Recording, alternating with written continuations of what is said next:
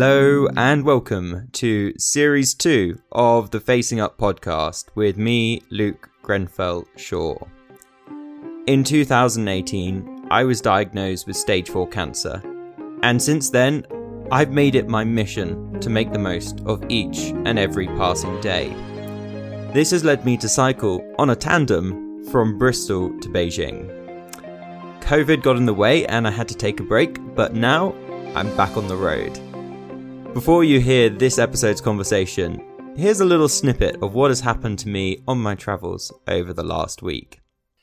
In this week's update from On the Road, I want to talk about some of the unexpected night sleep that I've had over the past week.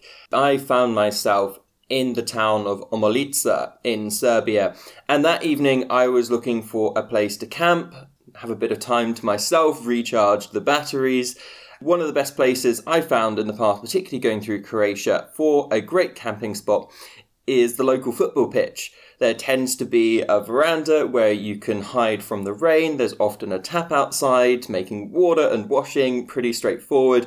And so in Omoljica, I looked for a football pitch. I found one on Google Maps. I took a turn off the main road and I took a turn off the side road down this winding path, which took me to the football pitch.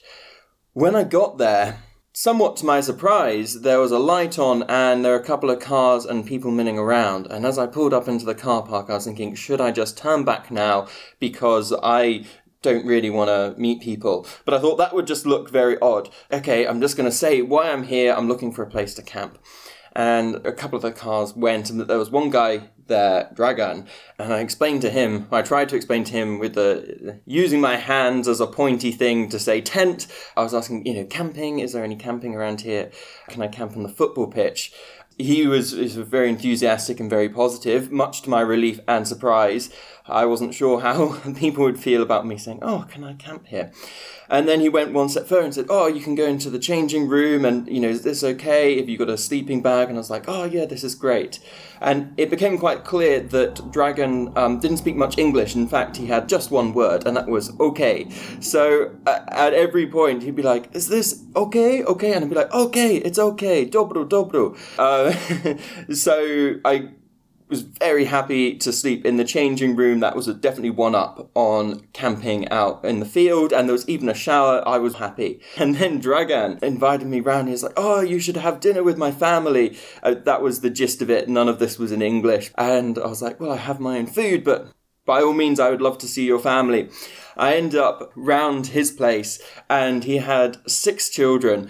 One of them in particular, Mirko, was very sweet. He's a guy, perhaps like seven years old, and he looked at me with such earnestness, telling me all sorts of things in Serbian, and it, with absolute sincerity that I could understand what he was saying. Which, of course, I really couldn't, but it was amazing because I don't think any adult could be like, I'm just going to talk at you and talk at you in my own language with absolute sincerity that you do understand when I know that you don't. Whereas Mirko was just telling me about, I'm sure, all aspects of his life. He showed me his football cards. He was telling me about the chair that I was sitting on.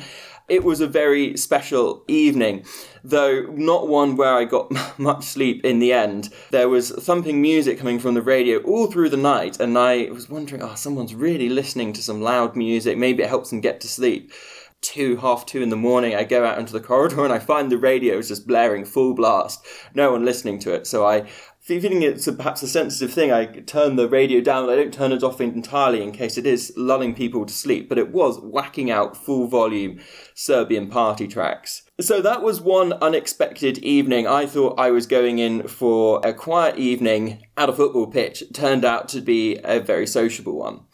Now, the following night, I was still in Serbia, but right next to the Danube at this point, the edge of some farmland, and then the river was about three meters away from me down a, a small rocky slope. That night, I decided I would enjoy the stars and I would use my bivy bag, which had just come out from the UK. And I was very excited to do this. I also wanted to break through the barrier of I don't always need to use the tent. Sometimes a bivy bag is also great and has its own advantages, such as looking at the stars. And there were plenty of stars in the sky that night. There was a bit of cloud cover as well. After some deliberation, it took talking to myself to get myself into the bivy bag and to not put up the tent. But I went to sleep like a stone, maybe like a log, maybe like a stone going to the bottom of the Danube, I'm not sure. Anyway, a couple of hours later, there's a slight drizzle which wakes me up. And at that point, I'm like, oh my goodness, I'm just going to turn over and hope it goes away. And after five, ten minutes, it did. Then sometime later, it starts drizzling again. And I wake up, oh no, maybe I should just get out the tent. And I think about that for a bit. I'm like, oh, I'm just going to persevere and hope the drizzle goes away. And it does. And then the drizzle starts again, and I get up and I'm like, oh, I'm going to get the tent out at this point. And then the back of my mind's like, Luke, you've got to persevere with the bivy bag. You've got to make sure this works. So I end up pulling my B2B jacket over my face and going back to sleep. And this happens on and off throughout the night. It's not raining, it's just a little bit of drizzle, enough to wake me up, not enough to get me to put up the tent. That morning, I wake up having had very little sleep and feeling pretty rubbish. But it was quite funny to reflect that I thought I was going to have a really peaceful night's sleep amidst nature. And of course, it was very peaceful in a sense, but it doesn't always hold true that sometimes if you have the wrong equipment or you don't use the, the right equipment at the right time, you are going to find an impact on your sleep. It's been a really beautiful week cycling along the Danube for much of it, I've had the view of Romania on the other side, and there's been some significant climbing that's taken me up through tunnels, probably 400 meters up or so, and then looking down on the Danube, it becomes this blue ribbon meandering through the valleys. You can see speedboats zooming along, huge barges which look like these black floating matchsticks, these really long things navigating their way along the Danube. And I'm now in Romania, in Craiova, and it's been interesting cycling through Romania. There have been some big differences.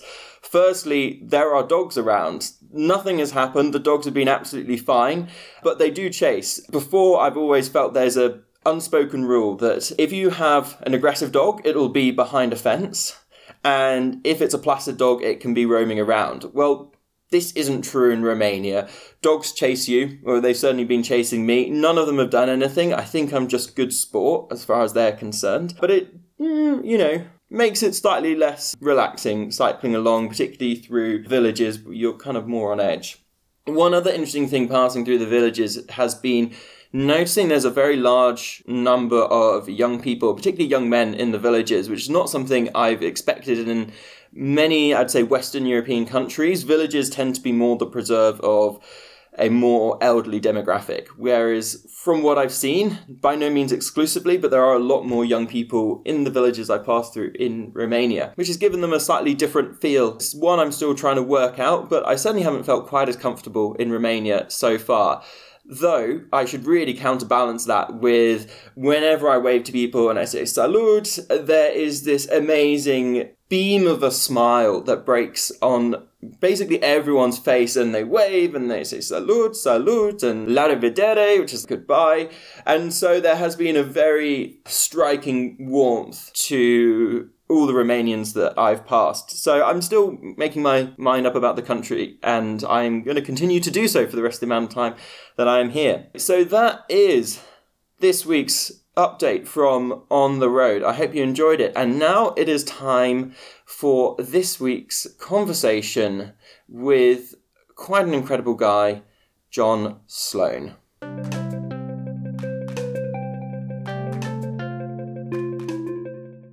This week, I'm really excited to be joined by John Sloan. Now, John, in your life, you've already had to come face to face with a series of different challenges, and I think including cancer, but we go actually, the biggest challenge was something else. And that to me already sort of takes this conversation to a different level because so often in our society, you can't trump the C word. And actually, I think what we're going to be talking about today is going to delve into some other issues and really display that different challenges are different and not greater or, or lesser. You've had to deal with a lot in your you know 33 years, and you're now just about to start working for Black Box in Belfast. Yep. But I think we'll now just sort of jump to the chase. And first of all, John, thank you so much for joining on the Facing Up podcast. You're very welcome. It's a pleasure to join you today, Luke. So, back in 2012, we're diagnosed with Hodgkin's lymphoma. That yep. must have been a pretty big shock at the time. Yeah, it was. It's a funny thing, isn't it? Like, I get asked that question mm. a lot over the years. And, and I guess everyone leads the same way. It must have been a shock. I think if we answered that with no, I think we would think we were a bit strange. But yeah, I mean, absolutely, my goodness. Um, at the time, I was 24, so graduated the year prior to the diagnosis. So I guess, like everybody of that age, the big wide world was kind of the oyster, the term of phrase, and, and to have a cancer diagnosis sort of slap on you at that point in time it, it, it, blindsides you. I mean, there's no other way of saying it really. For, you know, it, it's total shock. It's it's a lot to process at that age, I think. You know, and I think that's how I see it. You know, reflecting back at that time is is. I always say that in keeping in mind that people get diagnosed with cancers at all ages, and everything's relative and everything else. So it's never mm. going to be a nice conversation. But certainly, I think the point that I'm making is that it's not something that you think about when you're in your early 20s. You know, it's something we always associate, I guess, with being older. So, uh, yeah, it, it was world shattering as well, you know, and that's yeah. use those words because it, it really was. I think, uh, I don't know about you, but I found that.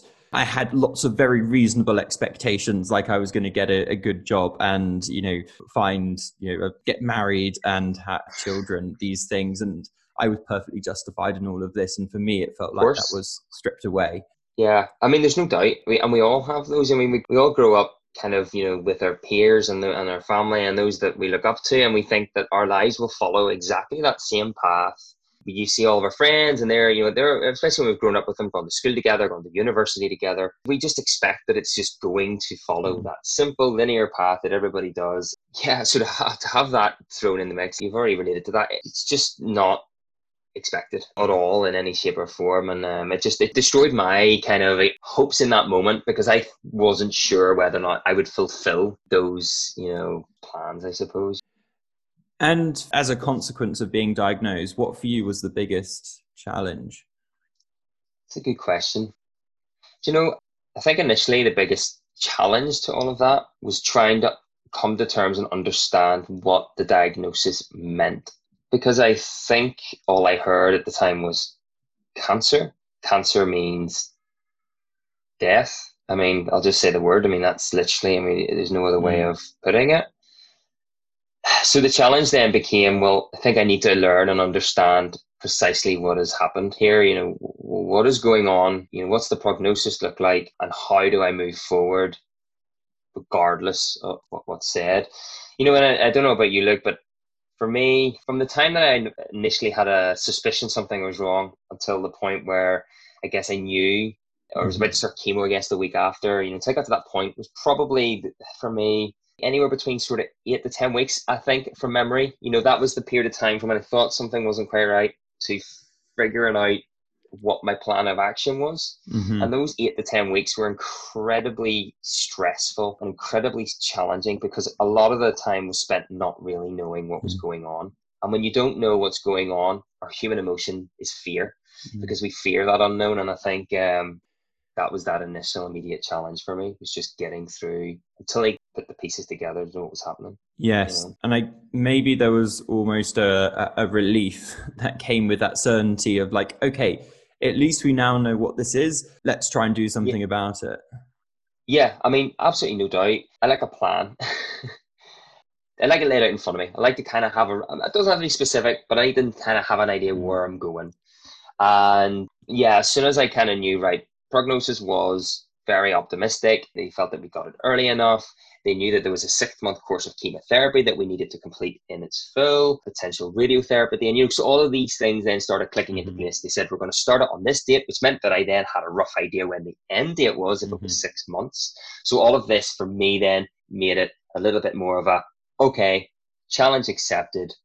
Now I'm going to hit this. Mm-hmm with everything I've got uh, and hopefully beat it. And, and, and, I mean, that's literally how my mind went then. Mm-hmm. It was a case of fight time. I'd been through the emotional part, you know, in those eight to 10 weeks. You'd done right. the crying, done the real kind of like, oh my God, shock. You know, all of Mm. that had been done. And I guess by the time I was starting treatment, it was like game face on. Right. So, you had this period of the eight to 10 weeks of great uncertainty. And as you're saying, if you can't even, this is one of the things I kind of, through doing this podcast and sort of reflecting my own life, I've realized some of the most difficult times when I either didn't realize there was a challenge or I couldn't actually pinpoint what the challenge was. And Mm. it can really help to define it. And it doesn't, it's not as simple as going, oh, now I see it's Yeah. this. Great. hindsight tends to be that that's how you get that sort of Mm. feeling though look it's it's the fact that you can reflect back on something and go oh yeah uh, funny that just Yeah. like how people always go oh you must have known you were sick i was like well no i only Mm. know that i was sick on hindsight because at the time you know i didn't really suspect there was anything going wrong i don't know about you luke but i don't know whether that was something similar in your experience but certainly for me it was it was very much that Yeah, I mean, I spent about best part of six months with this ache in my shoulder, which I just Mm. thought was an ache and doing a lot of sport. I just put it down as a niggle. And very successfully, I convinced myself, you know, it was a wing scapula. And so I called Yeah. it very, it was caught very, very, very late on. Yeah, and then for that time, it was just an unexplained thing that was a sort of minor inconvenience. Yeah living. exactly but it's all relative and in the moment and, and that's the kind of thing that you were Mm. young as well look remember i always remind myself of that we were young the last thing that we were thinking in our minds was Yeah. cancer But of course. it just just doesn't come up And so you were saying you got your game face on. Tell us how you dealt with some of these more unpleasant parts of being treated for cancer. This is something that I think a lot of people can relate to either from personal experience or from knowing someone who's gone through cancer. There's some pretty Mm. tough effects from chemotherapy, from radiotherapy, there's surgery sometimes, you know, as well. I think it can be very a very difficult time for people to know how best to deal with it. Can you tell us Yeah. how you dealt with these experiences? Yeah, uh, absolutely. I think first and foremost, I realized that I was going to probably be an outpatient for most of my treatment. So I knew that I could go in on a day and I would be able to come home in the evening if everything went well. Pretty much that was the course of action throughout treatment for me. It was every two weeks. It was a whole day for me, uh, chemo. So I would go in on a Friday morning. I would have my bloods taken. They would just be checked to ensure that I was healthy and fit enough to obviously go through chemo. Mm. Uh, I'd have to wait until the afternoon. So it was a fairly hefty wait, good few hours wait between getting bloods and, and getting chemo. Uh, and then chemo would take three and a half hours, I guess, three and a half hours. It was a private room job. I was really, really sick when I got chemo, so I had to kind of be kept away from everybody else because it just would not have been pleasant sitting beside me. You mean you were actually having it done. throwing up? Oh yeah. I, so I suffered from anticipatory nausea. Apparently, again, this is after the fact, but I learned very, very uh, late on that very common side effect to that type of treatment because of the aggressiveness of it. So I learned that it does cause in, in some people anticipatory nausea. And that's essentially what was happening. So that mean you're was kind of throwing going, up before you even have the chemo? Precisely. Yeah. So I think if, if I look at the first, the first treatment went in on Friday. As I said, game face on, absolutely no issues there. So I actually had no anxiety. I had anxiety, but it was Mhm. controllable.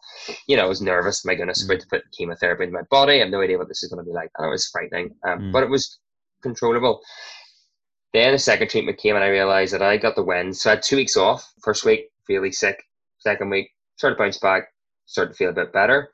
And then on the Wednesday, Thursday of the Friday prior to the next treatment, that's when I realized this anxiety is not very good. And it turns out my anxiety manifests itself in an incredibly sick and nauseous feeling. So that would start then pretty violently on the Thursday night. Wouldn't be throwing up at that point, but would feel pretty gnarly, despite the fact I'd been feeling well all week. Yeah, by the time I arrived, literally arrived at hospital, like um, that was me in, in sick mode. I would spend pretty much that entire day before treatment, incredibly stressed, incredibly sick feeling. Before I even had chemo, I mean, literally, I was just Mm. sitting, Mm. waiting. It was anticipation of getting it. And then whenever they started putting it in, I can actually feel sick now sitting actually thinking about Yeah. that. That's how vivid those memories are of that time, you know. Very Um, striking like- that you're feeling incredibly ill before you go in, before anything's entered your body. Yeah. Isn't it incredible? I never would have thought of it that way. But certainly, I just assumed that the chemo was what made you sick. Turns out my mind was making me sick actually before I even had it, you know, because it was expecting it to come. So, Yeah. Interesting.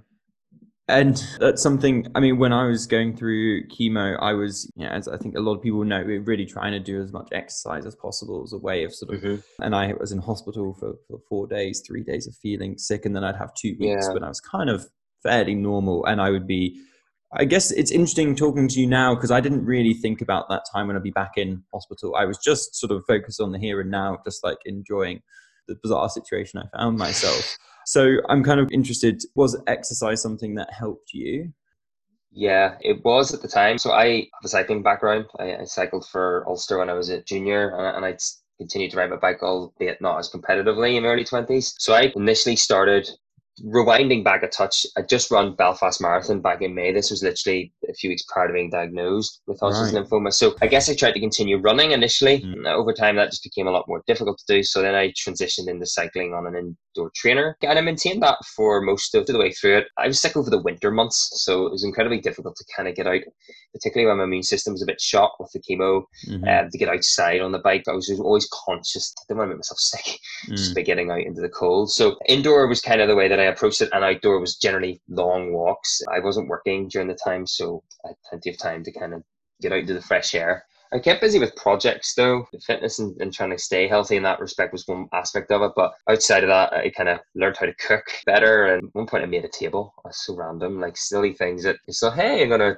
learn how to make a table because got loads of time. yeah, but I mean, you, you, you say it's a silly thing, but I think it's actually fantastic. And it's one of the things that I know aside from exercise and focusing on my diet, that helped me most of all through my treatment was having other stuff to be getting into. You know, you've got these projects that take your mind away from yeah. treatment and Correct. what's coming up. They give you an alternate focus, but then they also give you an alternate identity. And I think this period where you're being treated, you can often, I guess it didn't happen too much for me because I was doing a lot of other stuff, but you can end up being defined as a patient, as someone yes. with cancer.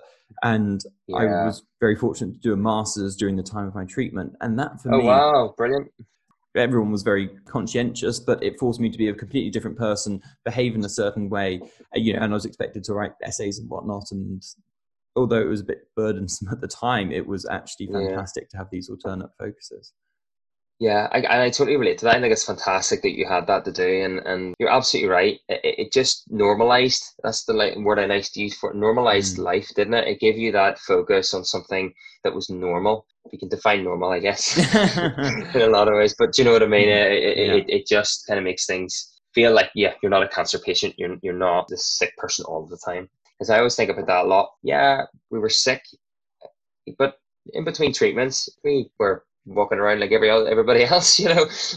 yes. For the most part, it was just that we went through phases where we just felt pretty pretty unwell. Yeah. So I get that. I know it varies from chemo regime to chemo regime, but there often are opportunities for being a lot more mobile and with a bit more energy where you can mm-hmm. pursue these other passions. And to me, this is like something that I feel so strongly about that it's great to get stuck into those. You'll be the person who benefits.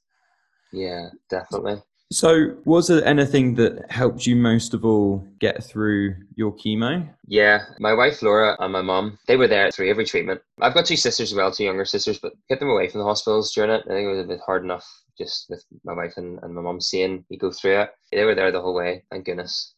they absolute heroes. It, you know, to watch my mum to watch her son go through that. I can only imagine. I'm not a father myself, so I don't know what those emotions would be like, but yeah, to be there and to, you know, essentially hold your hand. Laura the same. And we've been together, I guess, five five years by the time I've been diagnosed. So we've been together a while. I'm sure it was mm. as much of a shock to go through. Just different experiences, isn't it? They're watching it helplessly, hoping that they can be the support. And that's exactly what they were. They were there beside mm. me, so I wasn't doing it on my own. Then you had the nurses who were prof- acting on a professional capacity to actually mm. make you comfortable, and that was that's all they could do. You know, like that was the reality. I mean, mm. it was it. You know, I was like I was the one that was kind of dealing with the chemo, the physical and mental aspects of doing that. But they were the ones there that making sure that I was comfortable and keep me strong. When you're in the midst of going through chemotherapy, you kind of have the blinkers down. You're like, I need to get through this. And although you had other people supporting them, I mm-hmm. certainly didn't have the mental capacity really to give much thought to how they were dealing with the sight of mm. a loved person going through yeah. this.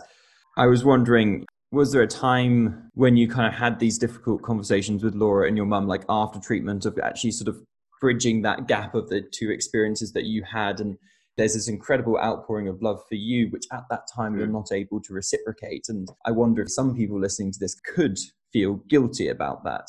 What's your perspective on this? Probably no different to anybody else in that respect, Luke, if I'm honest. There's no way that I was able to compute that at the time. Those thoughts are very much, you know, again, hindsight, reflectiveness, you know, mm. after the fact. So I think I've been there and felt guilty about it before because it was selfish. I mean, I, I guess I had a right to be selfish. Right? Raise my eyebrows you know, for those who couldn't see. yeah, it's selfish because I think you have to be. Yeah. There's no other way of putting it. And look, if your loved ones are there, rest assured they will understand that that's the case. You know, they really will. If they love you, they will understand. That doesn't necessarily take away the emotions that we feel about that guilt because mm. there were times when emotionally I was just totally unstable. And there were definitely days where, dark days when um, I was pretty sure that there wasn't much time left. I say that I was so angry at myself, you know, now because I had no reason to really think that at the time. That's the truth. I mean, I didn't really. I mean, Derren Brown a few years ago did a nice thing about how we create a problem and it looks absolutely humongous, like a giant feed liver problem. Mm-hmm. And actually, mm-hmm. we reflect on it just a little bit. That problem can be shrunk down to the size of a mobile phone. I'm actually making the size of a mobile phone with my hand. But,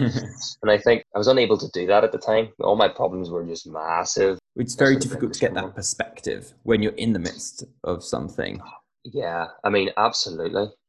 But I think it's what you're saying. Those people who love you will love you regardless if you're being selfish selfish in inverted commas now doing the yes. the thing. This is turning into very much a charades episode so apologies sure everyone is. listening you, you, can't see all these fantastic hand gestures coming out. They're very good.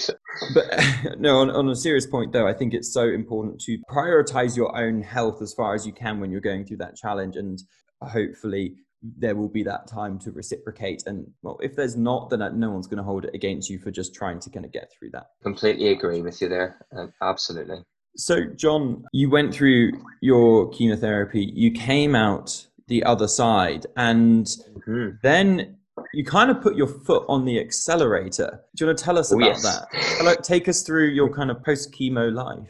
Well, post chemo, I, I won that challenge, right? Uh, that's kind of what I thought. I thought, well, got the game face on, and it was pretty horrible. And like, I'm not I always make it so like it was easy, but I think whenever we can explain where things go from here, we'll understand what, what I mean by that. But it gone through a very, very difficult six months, both physically and mentally. And I kind of got to the end of it, I was just, it was like celebration time. Then my thoughts went to, okay, that's done. Over, there's no active cancer in my body anymore.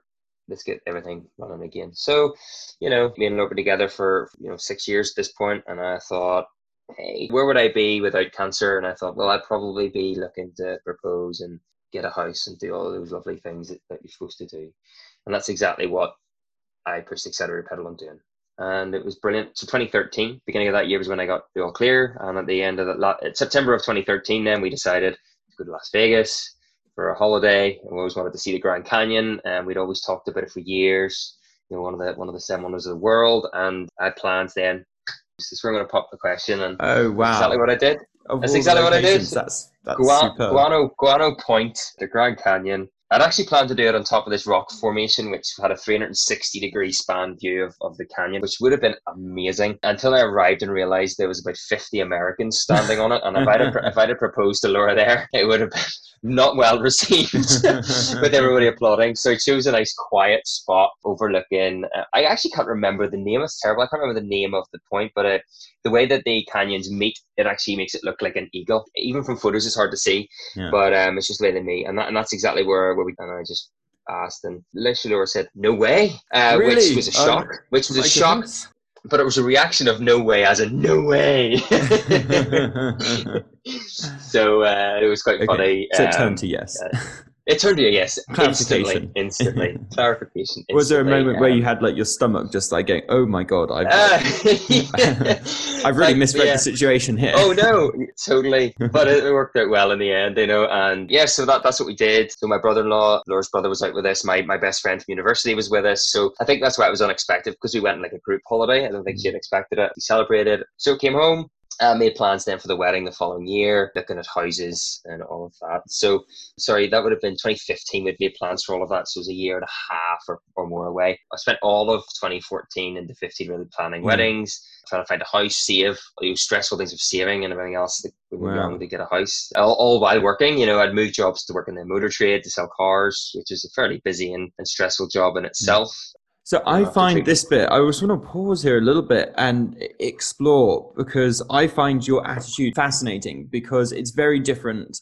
I haven't received, I don't think I'm ever going to receive like an all clear, but mm. I sort of got through my treatment and out the other side and I was like, right, time to just, you know, cavort around the world if I possibly can. And I find it really interesting that you were like, actually, you know, what's really important is to marry this amazing woman and to yeah. get a house and to sort of settle down and to work in yeah. a, what I see as a nine to five. Like, why would John be doing this if he's just had a close brush with death? Where's the meaning of life in this? I'm I'm being provocative here. So give us yeah, and I think I think that's fine. I don't think I'd ever. People always ask that I get an epiphany after getting sick. And the truth of the matter is, I never did. I never had that epiphany or that I got to live my life differently. To me, I guess I was always brought up that get a good job, you try to be happy with that. I'll make no you know mistakes. The fact about like you know I'd done investment finance at university, and I kind of always wanted to work in that kind of environment. Was kind of what I always wanted to do. And yeah, I guess when I finished treatment, that didn't change. It was more of a I saw cancer as a bit of a hindrance. It got in the way of me wanting to do that anyway way. Almost like, hey, do one. I'm getting things back on the road here, you know? And I think that's pretty much why I went down that road. It's just because I never had that light bulb moment of let's do it differently at that time anyway, you know? It just right. never occurred to me. Now um, you've got these plans to marry the woman of your dreams. That's all happening. Mm-hmm. You're, you're getting a house together. You've had this sideways, this curveball, pretty curve wrecking ball, let's call it, of cancer. You've picked yourself out, yep. you put yourself back on the road. Things seem to be going really well. Can you take us through the next challenge? Because it yeah. seems like you're just about to smash life and carry on accelerating. Oh, if only, look, if only. Yeah, so this next phase, I guess, this maybe explains why sometimes I make it sound like the cancer treatment was, was easier. And it's purely from the perspective I had a to do list and I completed that to do list. So I busy, my mind was focused, I was feeling healthier, I guess. You know what? You know, this was now the 2015. The wedding was in June, so that had all been done. We'd already moved into the house, and we were due to go on our honeymoon in July. So I was kind of in this in between between the wedding at the beginning of June and, and honeymoon at the end of July. Gone back to work for just a couple of weeks in the in the interim period. So I had nothing really else to focus on. It was like you know yourself, like you've had like a busy week or a busy whatever, and you just get to the end of that week and you go, ah, oh thank goodness, you know, just sit here and just relax, watch TV. I have no purpose today, nothing planned. Today is a let's see what happens kind of day. I went from a I have everything planned for like the next year and a half to I really have any plans. I'm literally going on my honeymoon in July, and after that, let's see what happens. So I was sitting at work one day, and uh, long story short, on lunch, I had what I didn't realize now. I had my first full blown panic attack. So to describe what that felt like, just for lunch, it felt a bit queasy, a bit off. I wasn't feeling mm-hmm. overly great. So I thought, hey, go get some lunch, might feel a bit better. Haven't eaten maybe since this morning. Ooh, but that feeling didn't really go away. It just got more and more powerful. Heart rate then started spiking. It got really, really hot, like really clammy, feverishy feeling, really sick at this point heart rate just continued to race and this was getting really scary at this point. And then I had this anyone who's experienced, anyone listening who's experienced a panic attack will understand this feeling. It's really I find it really hard to describe it, but it's this wave of like the lights going out. It's like this wave that comes over your mind. It's um Oh, I don't even know. I, literally words. Vision. Words. You can still yeah, see yeah, you can still see, still see it's almost like you're about to black out. It's a very, very powerful feeling and sensation. I have never blacked out despite the numerous amount of panic attacks I have mm-hmm. had over the years.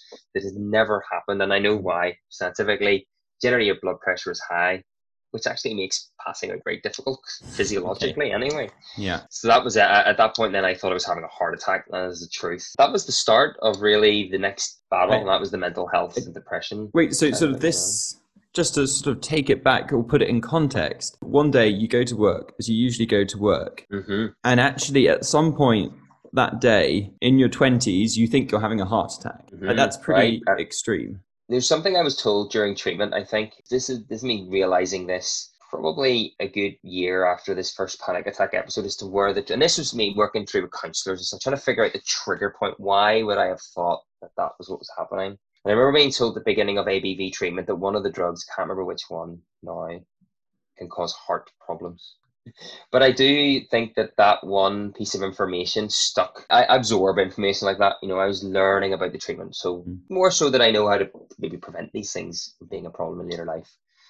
But I think that that one thing stuck in my mind. All these sensations came over me, and I thought, "Oh no, I'm damaged."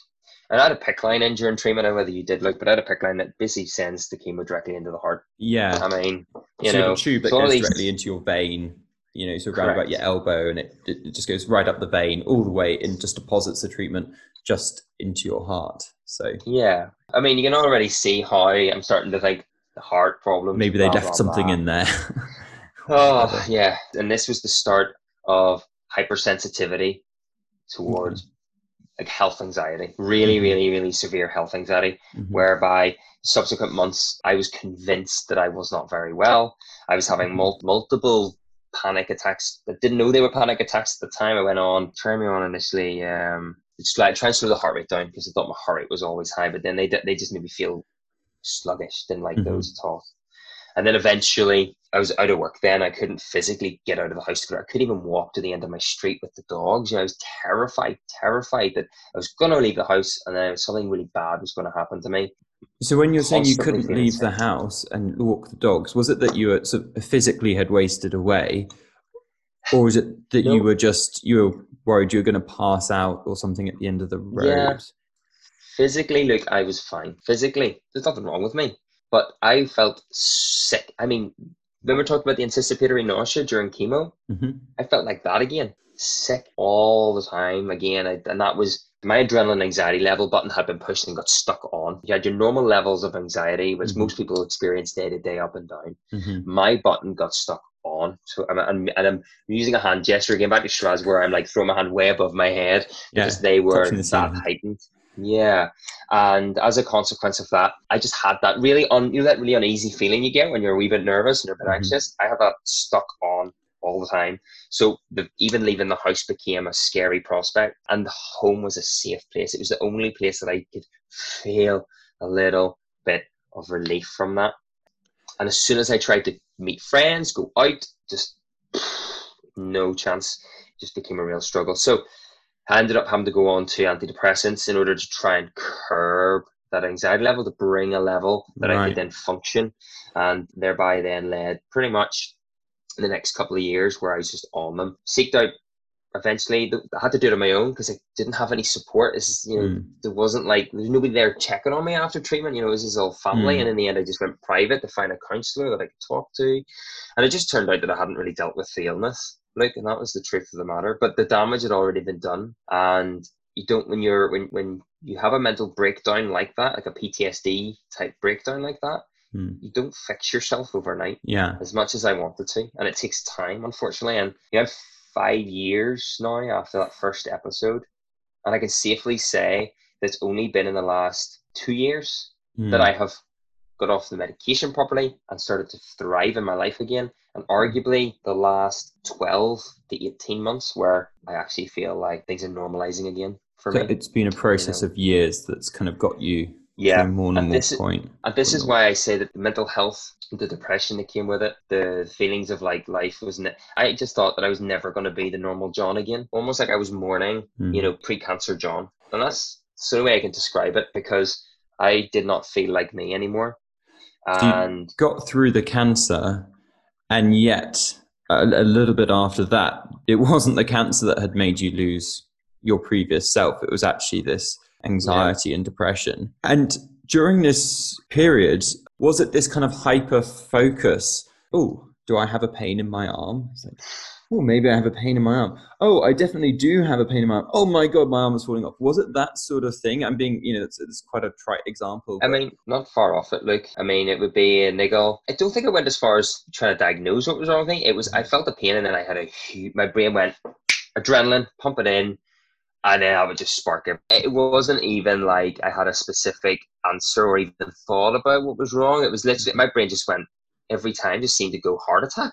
It's just bizarre. Get a niggle in my arm, a niggle in my hand, a niggle in my chest, you know, wherever, a niggle in my neck, particularly mm. sites maybe where my cancer was, maybe neck, chest, arm mm. was probably more associated with the fact that, you know, heart attack, but it could be that. And it was just as soon as I felt it, wave of adrenaline, that head mm. feeling again where I felt I was going to pass out, all came again. And I just, that was the cycle. Over time, I started to recognize what it was, you know, and sort of accepting what it was. Mm-hmm. When you're in a full blown panic attack, the worst thing that you can do, and this is hopefully useful to people listening to this, is to try and control it. Mm-hmm. Because the more you try and control that panic attack, the worse it's going to get. Mm-hmm. And I mm. didn't know that. And so I kept fighting them, and I just ended up stuck in these constant. I mean, these could go on for hours, and then it would leave you so exhausted. I don't know whether you've ever been in a, a situation where you've been really high anxiety, but you're exhausted. Like an interview, you know, something that you've had to go in and prepare for, and it's been really, really quite taxing. You're only in there for an hour, but you come out and you're absolutely yeah. done in, you know? Yeah. That's what it's like. So then I was just in this cycle of like dealing with it, exhaustion, dealing and with it, exhaustion. Each time the panic attack came on, were you worried that it was a heart attack? Because to ask the stupid question after a few times and you hadn't had the heart attack, you didn't sort of somehow then go, oh, it's this, but it isn't actually a attack. I, I know it's not that simple, but it's the sort of what one thinks. Yeah, consciously, yeah. I mean, I knew that it wouldn't be, but it didn't stop them from happening. And that was the thing. You consciously, if you were talking to me at the time, I'd have told you there was nothing wrong with me, but it didn't stop the attacks coming and the periods of anxiety. Even to this day, I still get periods of anxiety. I mean, you know, I think looking back at Kate, you know, I obviously anticipatory nausea for chemo. So it's probably just a character trait of mine that I do have high mm-hmm. anxiety at times, you know. But the problem was that the button got stuck on and I needed to find a way of getting that mm-hmm. button to switch off to go back to normal levels. You know, one of the biggest mistakes we make going through that is that we think we should turn anxiety off, but that's not right because we're human beings and we have it for a reason. It's a natural instinct that we're born mm-hmm. with. It's just that people go through that have a heightened state and we have to train our brains to understand that there's no lions there to eat us. You know, it's it's it's an old, you know, mm. ancient little piece of our brain that thinks we're about to be eaten, and then yeah. we need to either fight or we need to run away. Yeah. And it is broken, and we just need to learn how to. And I mean, I'm not medical qualified or anything. This is just owned from personal experience and understanding. Yes. Myself and what I've been told by professionals and by counselors that that's what's happening. I want to talk more about actually how you built up your ability to cope with these panic attacks and yeah. overcome this challenge. However, in this moment, when it's pretty severe, you've recently married Laura, who mm-hmm. supported you through chemo, knew yeah. the old John. Chemotherapy yeah. cancer is a very understandable reason that you're not going to be quite yourself. You're just settling into like married life. And all of a sudden, I could imagine the John that she knew had kind of begun to slip away from her. That yeah. must have been incredibly difficult for Laura and incredibly difficult for you as well yeah. in different ways. Yeah, and I mean, obviously, I can't speak directly for her, and this is all just coming from our conversations that we've had over the years. But I can't really imagine how she must have felt truly at that in that moment because I didn't understand what was happening. So Laura didn't understand either. We both were completely in the dark. Laura just thought yeah, you're right. I mean, I, I, think you put it quite well. Like, I wasn't me anymore. You know, I, I, you know, I was this young, confident guy who would have just organized, done things, and and I just didn't do anything anymore. You know, I didn't want to go out anywhere. I didn't want to socialize because it was too scary. Even at the time, I was feeling it, the guilt that was just so much. You know, and I was kind of aware of that. The problem was I couldn't, as much as I wanted to fix me, I couldn't, and that was incredibly frustrating because I would have obviously in a heartbeat fixed myself. I didn't want to feel like this, you know. I was like, it was just incredibly difficult and uh, challenging, and yeah, it's interesting that we managed to get through that. I think it's a testament to maybe our characters in terms of you know the love we have for each other, certainly, and and the will and the want. I think that's really important as well. The fact that we wanted to get through it together, you know, I think look, it was up and down. It was incredibly difficult. You know, mm. no doubt about that. Was there anything that Laura did knowingly or not that helped you at that point and actually also vice versa. Were there some things that occasionally that you did that sort of gave restored some hope that the the old john might come back? Where laura was the major instigator to me seeking professional help mm-hmm. you know for the psychological hurt between her and my mom i guess I was really anti it for a while. I don't know why. I think I was convinced it was the doctors that needed to look after because it was physical, and then I realized that it wasn't a physical problem; it was actually a mental problem. It took me a few months mm. to understand, and it was they were very much instigated for me seeking that professional help. So without that, for sure, um, I wouldn't have begun to understand what was happening. In order, mm. went through what they call cognitive behavioral therapy (CBT), incredibly mm. powerful, incredibly useful psychological tool to deal with these types of things. Very much on the stoic level combined with modern psychological techniques. So it's an amazing tool. It actually introduced me to meditation, and that's kind of the start of how I began to improve. There were still times when I felt pretty normal, like in the house and stuff. Like it wasn't like I was just always in the corner rocking back and forward, although I was like that a couple of times. But uh, those moments probably were enough to realize, well, actually, we just need to kind of get a normal, a normal level long term, as opposed to just being fits and starts. And over time, the, the gaps between the episodes and the high anxiety became greater. So it was mm-hmm. more days where I felt better. But that was time. And yeah. that's the key thing in this is that we began to understand that it was going to take time. The medication leveled me, Luke, so I became able to think clearly. So that did make could, an immediate difference. That just sort of yeah, it, it, may help me think clearly. I didn't have very many ups and downs though, which was very frustrating. So I didn't get super excited about anything, and I didn't really get super low about anything. I just kind of was like, eh. you know, with like things that used to really make me excited. I mm. just like I like doing that, and that's kind of how I felt about it. You know, whereas mm-hmm. I was like, oh, I used to get really excited about that you know so i didn't like that part of it but it allowed me to think straight and allowed me the space i needed to figure things out laura's great at that laura's really laura's got a great ability mm. to look at things positively and on a better scale than i mm. can at times and i think that's why it's worked so well where i'm quite ah this is a really scary situation laura's very good at taking a step back mm-hmm. and like no, it's not that bad you know and look differently with the cognitive behavioral therapy, you said you got sort of meditation from that. But I was wondering if you could take us a bit more through how that actually helped you pick up, retrain your mind, retrain what you yeah. took from that and where it's left you now. For me, it slows the world down. So whenever my anxiety levels were very high, my mind was just fast forward. You know, everything was coming at me very quickly and it can become very overwhelming. Mm. So the meditation side allowed me to learn how to breathe and that focus on the breath, that ability to just sit in the moment with my thoughts and observe them without judgment. Now, that sounds very easy, but it takes practice, and that's I'm still practicing meditation today. You know, some days have good days and bad days, but that's the joy of meditation. And what it allowed me to do over time was when I'm having a bad moment, three to five minutes, stop, breathe, because that slow breath of in and out. I try and not to it allowed me to listen to my body. So, for example, that niggle where my mm. body would have reacted really, really negatively, mm. I was able to go breathe, focus on that niggle. Where's it coming from? And then I would breathe through that anxiety. So it slowed everything down and gave me the opportunity to actually listen to what was really going on. Mm-hmm. Initially, that was very difficult to do, but over time and the more practice I got at it, the more that I began to recognize the trigger points for what was going to send me into a full blown panic attack. To the point now, even though I mean I get the odd one now, but it's generally high stress environments cause them, or maybe haven't drunk enough water or something, you know. But generally speaking, I haven't had a full blown panic attack in a long time, and it's mm. because I now know the triggers and signs for one coming. Breath, 30 seconds, and then I just move on. And that's taken a long time to get to that point. It allows you to, to, to observe your thought patterns without judging them which means that you don't attach emotion to them, which mm-hmm. therefore means your body isn't going to react with heightened anxiety or depression. Yeah. It's, it's interesting. In some ways, it's not quite the same spheres and panic attacks, but one of the sort of techniques I found very useful is just acknowledging how you feel. It sounds like you're sort of almost think, talking about it in a more physical sense. But this is mm-hmm. sort of like rather than you know I had an interaction with someone didn't go too well. Either you know if you're nervous, or you're worried, or angry, or something.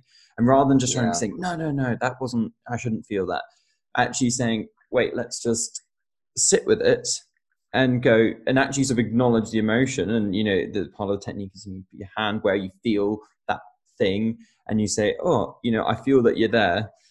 And then that already, it's amazing. It makes me feel better. It sounds all quite wishy washy. Wouldn't have believed it, but you're like, oh, no, I'm, I am feeling angry. And it's okay. I've recognized it and then that allows you to then ask the question okay so why did that make me angry yeah. and it makes it just it sort of depersonalize it but also recognizing something that is there that then helps you acknowledge it and then when you've acknowledged it then you can do something about it in a much more constructive way yeah. than just trying to say that didn't make me stressful absolutely and, and you're absolutely right i mean it, it's that kind of stoic reflection isn't it on a situation and meditation for me allowed me to live in the moment, so the present. Mm. So an interesting thing that I've learned over the years is that dogs are a really good example of why they're always happy hmm. for the most part. And it's because as human beings, we have the ability to look at the past and we also have the ability to plan for the future. When we dwell on the past, that's depression. So when we think about the past and things we haven't done, we can get down and feel really low about it. When we look to the future and we're uncertain about that, uncertainty brings anxiety. So by living in the moment right now, we eliminate those two Mm. uh, feelings. And I, and, and I, I find that that really helped me sit now in the moment and be like, well, right now I'm sitting in a pretty comfy house. I'm pretty lucky. Nothing's scary. Nothing's dangerous here. Even when I went out to restaurants and stuff, you know, it was like, not now, but at the time it was like, right, I know where the emergency exit is. I can get up and leave the table at any time. I'm feeling a wee bit anxious. I can get up and walk out. Living in the moment and being aware of where I was helped me just relax. And that, that that's kind of how I kind of lived, lived Mm. initially. The next aspect of it was was then getting my active lifestyle back, combining that as well. So this is something that I guess there's two things here. I'm quite interested in how you kind of regained your life. One Mhm. was gaining this active lifestyle back, and I think that's something Yeah. you, you were pretty active before, but then Yeah. starting from scratch, um, or from a much lower point. Yeah, I think that's something a lot of people can relate to, or just having to kind of build up maybe from territory, that, you know, into territory they'd never been. Yeah. And there's another issue of you said you're on antidepressants. Mhm. 90% of people you said don't ever get off them. Yeah, so I believe. So um, that, that, the that, two that- big challenges, and maybe they're interrelated. yeah, I'm not sure. that, that, yeah, like that stat actually came from Jordan Peterson recently from a podcast I'd listened to. That was a stat that he put out there, which which really shocked me. You know, like I can understand why having come off them. So yeah, physical activity. So I, unfortunately, as a consequence of all of the panic attacks, I was terrified to really get my heart rate up because every time I did, I seemed to just go into full blown panic attacks, and I really was Mm. just feeling sick from it. And when you feel sick, you don't want to exercise. I mean, that's just how it is, you know. So in 2017, been on antidepressants for two years at this point. Beginning of 2017, um, I was invited by Simon Darby, who is an amazing person, amazing social worker for CLIC Sargent, incredible, incredible person, and he has done CrossFit for years, and he was like, "Hey, I'm wanting to do a 12 week study as part of his postgrad, where I want to see how the benefit or how the effects of exercise, in particular functional fitness, will improve the lives of cancer, young cancer survivors." I initially said no. I was like, not interested. There's no way I can do that, and that was the beginning of 2017. Simon's a very persistent person, thankfully, and uh, I Mhm. eventually said yes. And in October of 17, I then joined the 12 week program. At this point, I'd made the decision like to come off the antidepressants. It's already started. I thought, hey, you know what? This is a positive change in my life. I've said yes to something which I normally would say no to. Let's now. I'd already started cycling my bike again, which was good. I kind of got back out, sort of commuting. So I was doing Mhm. like an hour a day on the bike, but I wasn't loving it. It was like, ugh, a real struggle because I Mm. was feeling sick and I was would come home and then lie on the sofa because I felt terrible after it. But So you it was a really start- were feeling sick from this exercise. It wasn't Mm, just a sort of- yeah, it was still quite visceral, these sensations. Yeah, very much so.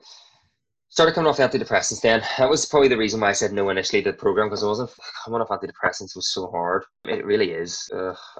I, I worked through it, continued working. I probably should have took time off work if I'm honest. Ask You're- a question that someone who's never had antidepressants, what was really difficult about it? So obviously they change. Going on to them was difficult. So it changes the chemical makeup of your brain essentially. So being on them for such a long period of time, it means that your brain is kind of almost like an addiction. I guess it's Mhm. kind of not addictive per se, but it, the brain treats it almost like that. So it's almost wanting them every day, it needs them every day. Mhm. And if you just autom- if you just stop taking them completely, you have to wean off them. I mean, it sounds like an addiction, doesn't it? You would be horrendously ill. So I had started weaning off them, like gradually reducing. I was on fairly high dosage and reducing it down gradually over a period of Mhm. weeks.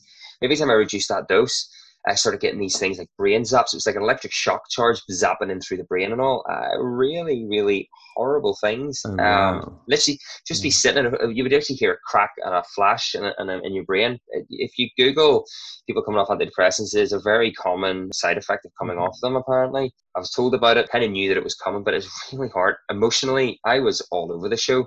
I literally from deep freaking really sad to like really really happy i mean i went from being leveled out to just poof like a roller coaster emotion Your body you was know, readjusting Yeah. and just completely chucking a whole lot of dopamine weeks. in and just tripling the normal dose. And Oh wow! Honestly, and and it made you, makes you feel the anxiety gets really, really, really high again, like initially. I mean, mm-hmm. and to the point where you're like, oh, you go back on them. It makes you think that this is what life's like off antidepressants when it's not. This is just mm-hmm. your body reacting to coming off them. So, mm-hmm. Oh, thankfully, I'm a fairly stubborn mule at times and I just persevered. I made myself a commitment. When I commit myself to something, I'm generally pretty good at seeing it out for the most part. So mm-hmm. I just stuck to my guns started the program at CrossFit in October and nearly nearly off them. I was down to like a 30 milligram dose down to like five. So it's like pretty much off of at this point. Still feeling gnarly, but getting there. And yeah, I started exercising and initially it was hard. I wasn't overly consistent. I did the 12 week program, stuck to it, and I, and I really enjoyed it. To, actually, I really kind of was like, oh, CrossFit, this is interesting. This mm. is like, I really like this short, sharp, high intensity workouts. Get in, get it done. And it was really fun. It was like an adult's playground, you know, all these different movements. And I was like, yeah, this is really good. I'm enjoying mm. this. So finished the 12 week program and, and the move forward, which is what it was called. I got a, I think it was called uh, Fitness for Survivors in the beginning. It's now called Move Forward.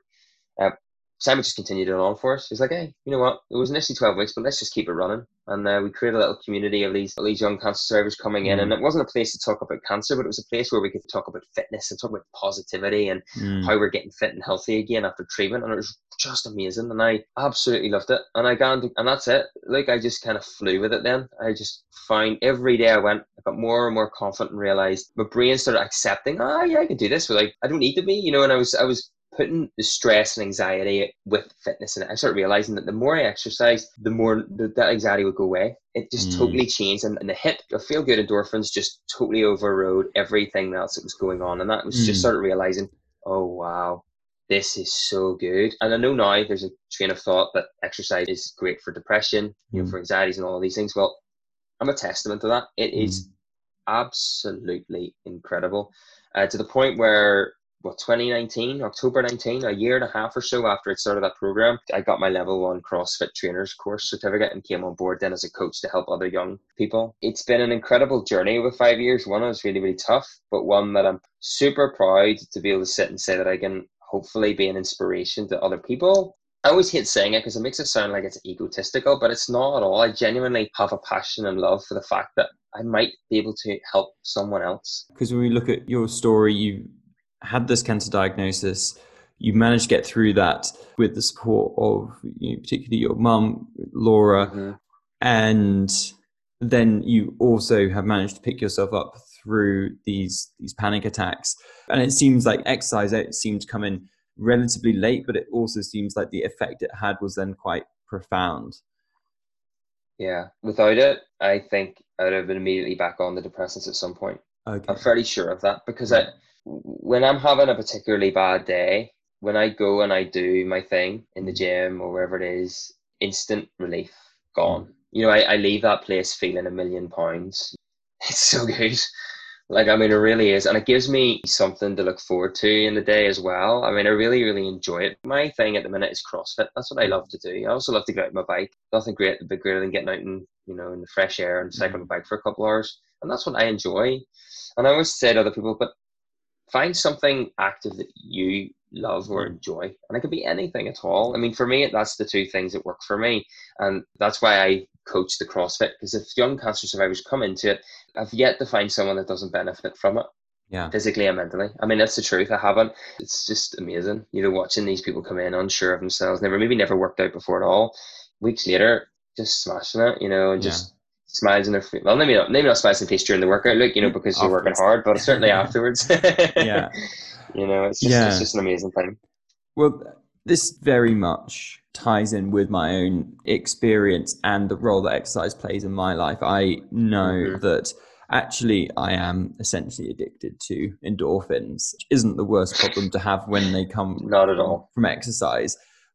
But I would very much be a miserable bugger if I didn't exercise. Like any, you know, changes your brain's chemistry. I know I would do less, achieve less, and also would have been much yeah. less able to deal with some of the challenges I've faced.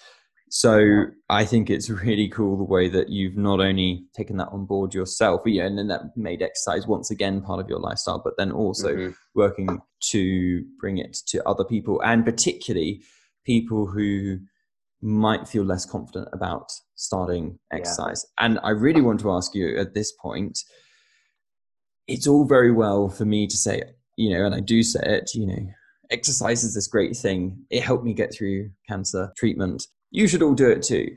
you've actually had experience of negotiating what the challenges are for other young people with cancer when starting out, coming from a point where you've you know, lost fitness or maybe never done something like this before. Yeah. Got issues yeah. with you know how you're feeling about your body, what you're physically capable of, um, perhaps low in energy. What would you say to people who are unsure about starting, vaguely tempted by the idea, but have a whole load of different perhaps concerns coming to it? I think what I've learned certainly because it's a CrossFit program that we do, fundamentally everything that we do is scaled back to anybody's ability levels. First and foremost, it's not like a traditional gym setting, I suppose, for us. And I mean, I'm using as, as an example because this is my experience. Mm-hmm. So it's a community base. You come in and it's a wide open space. There's no mirrors. There's nobody standing in the corner lifting big heavy weights, scaring the life out of you. and you come in and you and you go through a little induction, so you're kind of introduced to everything very slowly. And then what we do is we figure out, well, what can you do? What are you able to do? Well, oh, I find, you know, even just brisk walk very difficult. Great. Well, let's start there. Mm. Let's start at a level that you are capable of achieving. Mm-hmm. Uh, I could never do a press up. Okay, no problem. Well, let's scale that way back and let's try mm. doing it against the wall. Mm-hmm. Let's do something that gets you moving, that gets your heart rate up, that you're able to sustain for, say, 10, 15 minutes initially, whatever we need to do, and that's a start. And most people who come in and they do that, they go, oh, oh my goodness, like you don't actually have to go and stand on a treadmill for like half an hour. No, no, you really mm. don't. And then what they do is go, well, I want to get better at that. Well, okay, then let's keep doing that, moving mm. until you get better at it. And that to me has worked really well for these young people. And it's and they also come in with a sense of community so they know that they're not because this program is designed to bring them all together it's not that we're in there mm. talking about cancer at all we try not to talk about it very much at all but what it does mm. it gives people a sense of well you've been there. You've been through it. I totally understand it. Oh that's really good. I'm not alone. And they've all been through it and i can do it too. It's inspiring and i think that's what mm-hmm. happens is that we inspire each other to want to be better and to get moving and that's why it works. And i think it could work for anything any type of sport any type of fitness. Mm. it's just finding a way of of helping people navigate their path in that. And i yeah. and i navigate that path by offering crossfit you know to these people and sounds what's really brilliant about that and actually perhaps something i can really take from this for say bristol to beijing this cycle ride is it's what you're talking about is really very much starting at whatever the level the person is at. It really doesn't matter. And you just take it back to that level and it's amazing whatever that is and you just work from there. And yeah it's it's really then what happens next and it's I think what I'm thinking about now in my mind is cycle ride is I'm like doing it on a tandem to make it more inclusive, but actually still I can imagine, you know, if you the thought of doing a bit of exercise is not something that you've you've done for a while or doesn't feel that comfortable, then saying, Oh, do you want to join on a tandem and you know, maybe we'll do 30, 50 miles, that's probably quite daunting. Yeah. So that's some some food for thought for me. Yeah that's where my passions lie, you know, mm. and trying to through experience. I'm a good bit through that journey now. You know, I'm eight years since diagnosis and seven years since I was clear. You know, uh, five years since the mental health stuff. So it's all been a process, and, and and it's. I'm hoping that I've learned enough lessons along the way that. Mm. I can only offer that experience or offer that advice through experience and nothing else. You know, I am not qualified in any professional capacity you know, and I would say to anybody who's in that position, please do reach out to someone professional if they're in that situation, you know, mentally. But hopefully, listening to this and hearing my experiences will at least resonate in a positive way to someone and go, oh my goodness, that's how I was feeling. And that's kind of what I'm all about. It's just saying, hey, I'm not afraid to speak up about it and talk about the truths of it. And it was pretty damn awful. But there's always, uh, was it they say, uh, was it, things will work out in the end. And if it hasn't worked out it's not the end, pretty much. Nice. So it's like it's like everything works out in the end, and if it hasn't worked out, it's not the end. And I like that, and that's a good way that I live my mm. life. Because if you get in the middle of something thinking, "Oh my goodness, it's really awful," mm. well, it hasn't worked out yet, so it's not the yeah. end. You know, I always think you know we we are work in progress. We don't get things right first time, second time, even third time. Yeah. Yep generally we all are trying to do our best and if we can just keep on moving forwards then yep. hopefully things will work out and sometimes they don't and that's just part of life as well precisely it's a, we, every day we learn every day we grow we reflect and then we get better and we yeah. try and be a better version of ourselves tomorrow than we were the day mm. before and hey if we're doing that look we're doing really well, regardless of your circumstances. You know, we all have our own battles to to, to face. Yes. We just have to try and uh, be as optimistic as we can. Yeah, and I think it's it's really one of those times when it's the attitude that's if you can get that attitude, then the other bits will take care of themselves in, in what the output will be. And I think it's still a good attitude to have, even if life keeps on throwing you. It still doesn't work out. You yeah. still get curveballs. Yeah. It's we can't control what happens to us, but we can contract, control how we react to it, right? Yeah, absolutely. I think that's that's a running theme now of the, of the podcast, and I it's something I believe in. John, it has been an absolute pleasure talking with you. Thank you so much for sharing some of your experiences. You have been on quite a journey. I think it's very, very cool the way you've been sharing it with other people and, you know, helping people coming through, moving on from their own cancer journeys and, and helping them there. As you know, each guest I ask the favorite or most significant place, piece of music, and book is, and I would love to hear mm-hmm. yours. So, my favorite place, Luke, is uh, the Amalfi Coast in Italy. I've been to plenty of places in the States, but nowhere captures my uh, heart than the Amalfi Coast. It's just a beautiful place to be when you're in there in the baking sun of the summer. Um, and I just love the way of life down there. It's just a lot slower, a lot more relaxed. I can see why that place. would work for you. it's just very good. Your piece of music. Favorite music? I am very much rock music fan. I've got an eclectic taste, but generally my heart is uh, rock. And if I'm being honest, emo rock. That was my teenage years. Love it. Okay, nice. And a particular track? Oh, uh, my goodness. Do you know what? Probably uh, "The Sharpest Lives" by My Chemical Romance. That song just gets me every time. the Sharpest Lives, MCR. Yeah. Great. Yeah. And your favorite book? My favorite book was one I read last year, Endurance, Ernest Shackleton. If there's anything that will demonstrate perseverance and how to lead people out of adversity, please read Endurance. It is quite amazing. Thank you for that recommendation. John, it's been an absolute pleasure to have you on Facing Up. Thank Likewise, you so much. It's been wonderful. And that was my conversation with John Sloan. Thank you for listening and being a part of it. One thing that I'm going to take away from my chat with John is that reaffirmation that I think can't be heard often enough of the power of exercise to dig yourself out of a hole step by step, and that it is so important to start wherever you are, and that does not matter at all whether you're an Olympic athlete or whether you struggle to walk up the stairs. It really doesn't matter. You've just got to accept I am starting where I'm starting and I'm going to build from there. And it is the process of building and getting better and getting fitter that matters, not the level at which one starts. And I think that is such a valuable message to take away amidst many others. Thank you so much for listening to the Facing Up podcast. Please do subscribe, suggest it to friends, and give us a rating. Until next week, goodbye.